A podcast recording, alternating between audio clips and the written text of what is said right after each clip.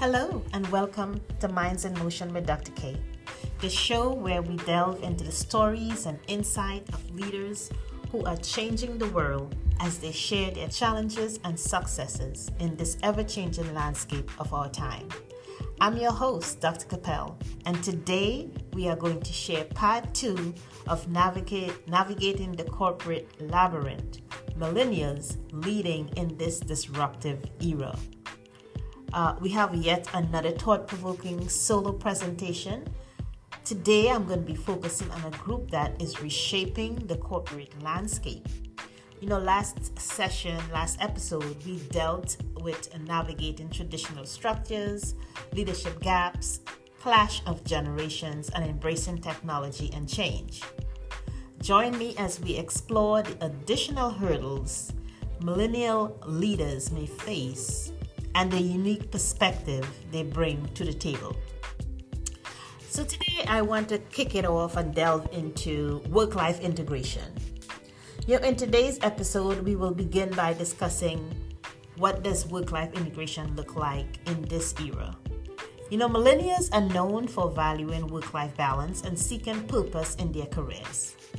How do they balance these values with the demands that are placed on their leadership roles?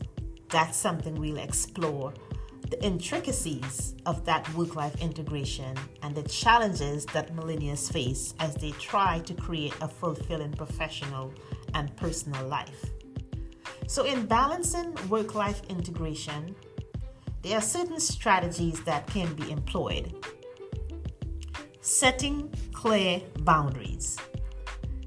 These millennial leaders must learn how to establish clear boundaries between work and personal life, both for themselves and their team members, thereby encouraging open communication about workload and expectations in order to prevent burnout. And burnout is real. And now we're talking about fatigue is being added to that burnout. So we want to make sure that we are, employing the right type of work-life integration. We want to implement some flexibility in work arrangements, and that would allow employees to balance personal commitments with professional responsibilities. Also encouraging a result-oriented work environment, whereby you're focusing more on productivity rather than rigid working hours. I know right now we have a lot of hybrid work going on where, some people are working purely remote and some are working remotely, as well as spending a couple of days in the office in a hybrid type of structure. So we want to make sure that healthy work-life balance is being demonstrated. One of the things that millennial leaders need to do is encourage employees to take advantage of their vacation days and also prioritize self-care, because a whole person comes to work every day with not just work on their mind. So being able to have that me time, as I like to call it, and prioritizing time for self-care, scheduling you on your calendar is very important. One of the other areas to help with that work-life integration is a big one that I know a lot of leaders, as I work with them on a daily basis, they struggle with, and that's delegation, that big word. How to delegate effectively. I hear so many excuses why they are not delegating. And my responsibility as a coach is to show them why they should delegate. When they delegate what they do, they're going to empower team members by delegating tasks appropriately. It's also going to help to stretch and grow those team members. Being careful to distribute responsibilities and avoid micromanaging. So as you delegate, you want to ensure that the team members have the capacity to be able to function in the capacity and function the roles to which you are delegating. Because if you hold on to everything that you've been doing because of the comfortability of it, then you will find yourself as a leader consistently working one level down. So as you move up in leadership, you must learn how to delegate and delegate correctly, being sure that you clearly communicate what needs to happen with the work or the assignments or taskings that you are delegating, and ensuring that it is equitably distributed among team members in order to avoid or prevent excessive stress on any one individual. So by doing so, you also want to promote a supportive culture, and that's fostering a workplace culture that values employees' well-being as well as their mental health. Leaders, remember, a whole person comes to work each day with other problems other than work on their mind. So being careful to avoid fatigue and burnout is a real thing. Providing resources and support for managing stress as well as maintaining a healthy work-life balance is something that you want to ensure as you provide that supportive culture. Another thing you can do is having regular check-ins, because as you delegate these responsibilities, you don't just leave them out to sea, right? But you want to conduct regular check-ins with a team member. You want to assess the workload. You want to address any concerns. You want to provide any type of support that they may need. You want to ensure that psychological safety is being created. You want to create that open and transparent communication channel where employees feel comfortable discussing work-life balance issues, because one of the things that you definitely want to do is to build that trust with your team members. You know, I mentioned that intrinsic value is very important. It's celebrated by millennial leaders. The intrinsic value of work-life balance, what it does, it leads to a workplace value that millennial hold, and that is autonomy. But it's not for the reason you would think. They do not wish to be free of direction or supervision. Rather, when you give millennial employees autonomy on the job, it helps communicate that you believe in their ability and you trust them. Like many other employees, they detest being micromanaged. However, other generations dismiss a micromanager as someone who's anal or controlling, not the millennials. They take micromanaging behavior personally because it connotes a lack of trust or confidence in them. So a common refrain heard from millennials, as I was doing my research, it was, though not exactly in these words, was show us what you expect us to do and then get out of our way. Because they want to, you explain it to them, they understand, and they off to the races. You don't need to be, hovering over them. However, as I say, you want to conduct regular check-ins just to stay connected to the process. So, overcoming stereotypes. Stereotype often surrounds the millennial generation. And it's from being labeled as entitled to having a fear of commitment. But how do millennial leaders overcome these stereotypes and prove their capabilities in the corporate arena? Let's discuss strategies for dispelling the myths and earning that respect of their peers. Millennial leaders can overcome those stereotypes and demonstrate their capability in the corporate arena. And they can do this through a combination of proactive strategies and consistent, effective leadership practices. So I want to share some key approaches. Showcasing results and achievements. So they want to be able to highlight some tangible results and achievements that demonstrate their impact, whether it's on projects, with the organization, how they interact with their team. They want to be able to highlight some tangible results. They also want to emphasize key performance indicators, right? The KPIs and successful outcomes, because what this does, it helps to provide concrete evidence of their leadership capabilities. Communication is huge. So being able to communicate confidently and clearly, whether it's verbal or in writing, is also one way to dispel the stereotype about perceived communication weakness that gets discussed around millennial leaders.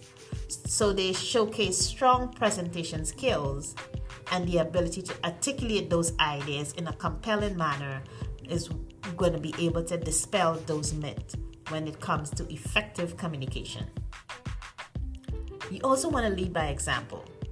So demonstrating a strong work ethic and commitment to excellence helps to dispel some of those stereotypes as well that's related to entitlement or a lack of dedication.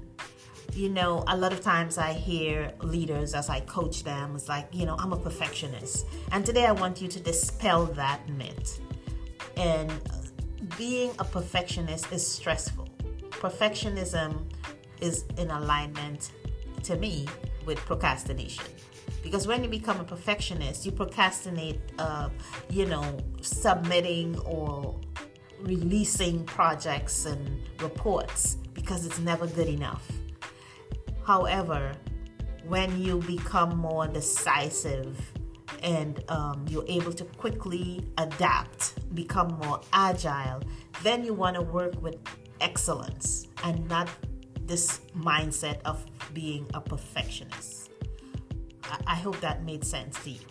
Focus on being able to produce work with excellence and stop thinking about being this perfectionist, because it slows you down and it brings about a lot of stress.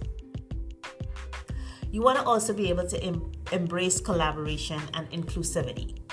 So how do you do that? You want to foster a collaborative and inclusive work environment whereby you can showcase the ability to work effectively with diverse teams. Encourage open communication and also value diverse perspectives.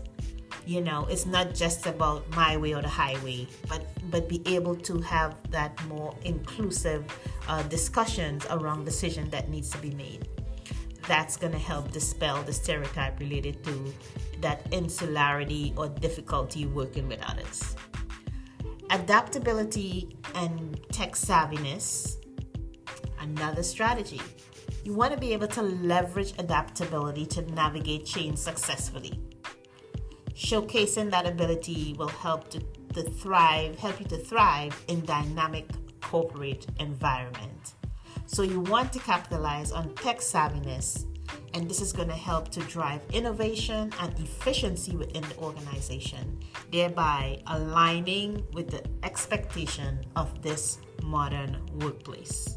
Because, you know, with AI coming down hot and heavy, you want to be in alignment with the new technology and the innovation that's happening so quickly and changing so rapidly. You also want to build strong relationships, right? So cultivating positive relationship with your colleagues, with superiors and subordinates will help dispel the stereotype related to interpersonal skills. You know, working remotely causes this to be a little difficult for some of the millennial leaders because they don't have that face-to-face interaction. Building those interpersonal skills tend to be a bit difficult. But one of the things you can do is, you know, schedule some coffee chats so you can reach across the other colleagues and interact with what's going on with you, what's going on with them, so that you don't feel isolated and working in that siloed space as a work from home employee. So network actively and engage in even some mentorship, because what that does, it demonstrates an understanding of the importance of professional relationships. So seeking out that mentorship and guidance from other experienced bosses or peers within the organization who can provide that valuable insight and support. When you establish that mentor-mentee relationship, it helps bridge generational gaps. So if you're a millennial, maybe seek out a Gen Xer or a baby boomer who can bridge the gap and accelerate your leadership development. Continuous learning is also, a good way. So you can demonstrate a commitment to ongoing learning and skill development, because what this does is going to counter the stereotype related to perceived inexperience. So always wanting to stay relevant, always wanting to be learning continuously, and improving and growing your knowledge base. Pursue maybe additional certification, attend relevant workshops, stay informed about industry trends. a lot of millennial leaders that I've come across, they're not up on the industry trends because I guess they're so enamored with all the projects and everything that's going on that they don't find the time to read or do some research on what are some of the new things that's coming down, some of the trends that's coming down in the industry. So, you know, find some time to ensure that you are up to date on those industry trends. Another thing that's helpful is advocating for purpose-driven leadership. What do I mean by that? You want to emphasize that commitment by aligning professional goals with that broader value and mission of the organization, which is going to showcase a passion for making a positive impact that aligns with the values of the millennial generation and the organization, right? So that purpose-driven leadership. Seek feedback and iterate. A lot of leaders do not seek feedback for one reason or the other. You give it, but you don't seek it out. But by seeking feedback is one way that you can identify your blind spots. Actively seek feedback from your peers and superiors in order to identify areas for improvement, right? A good way is getting a 360 assessment. That's something my company offers, and also debriefs a 360, so you can definitely see areas for opportunities and growth. Demonstrate a willingness to learn and grow by incorporating feedback into your leadership practices. When you consistently demonstrate these qualities as a millennial leader, it will help you to challenge the stereotypes. It will help you to earn the respect of your colleagues as well as contribute to positive organizational change. Proving those capabilities is an ongoing process, right? It's not a one and done. It's an ongoing, it's continuous, right? It's iterative. And being strategic and thoughtful, having a strategic and thoughtful approach is going to help build a strong foundation for effective leadership. So in a world where, you know, experience is highly valued in this corporate landscape, how are millennials leaders finding mentors and accessing learning opportunities in order to grow their roles? I want to explore a little bit the importance of mentorship and continuous learning as millennial leaders strive to excel in their leadership position. So a lot of millennial leaders are seeking mentorship and that continuous learning so that they can grow in their leadership position and employ various strategies so they can foster professional growth. So I'm going to share with you some approaches that you can use. One of them I mentioned earlier is networking within the organization. You know, attend company events, workshops, seminars, so you can connect with other experienced professionals. Participate in team building. Formal mentorship programs, right? Inquire about or participate in any formal mentorship programs that may be offered by the organization, or seek it out externally. Looking at maybe online platforms where you can utilize professional networking. You know, LinkedIn may be one place to connect with leaders in your particular industry. Joining online communities is another way to engage in discussions. Seeking advice, learning from the experience of others. You also want to take advantage of opportunities to learn from, like, say, keynote speakers, participants in panel discussions if you attend conferences, and then you also want to connect with those potential mentors. Alumni networking is another good place. Seeking feedback and guidance from colleagues, where, you know, you're then able to establish open communication with colleagues and supervisors and seek constructive feedback on your performance. You can then use this feedback as opportunities to discuss your career goals, to seek advice, or even identify areas for improvement. Another thing that's really important because of the clash of the generation is reverse mentoring. So what is reverse mentoring? It's embracing the concept of where younger professionals share their expertise in the areas like technology with the more experienced leaders. And then there could be a reciprocal learning environment where leaders can help, the more experienced leaders can help millennial leaders to grow in their leadership, to bring more structure and helping them in, you know, to open the doors for that mentorship opportunity. So it's a reciprocal where both parties benefit. So when you adopt this proactive and multifaceted approach to all, you know, the things that I've mentioned, or as many as you can avail yourself to, you want to take advantage of these things, and the millennials can then create what I call like a robust support system for mentorship, for continuous learning, building and maintaining network of mentors and peers who are invested in their professional development.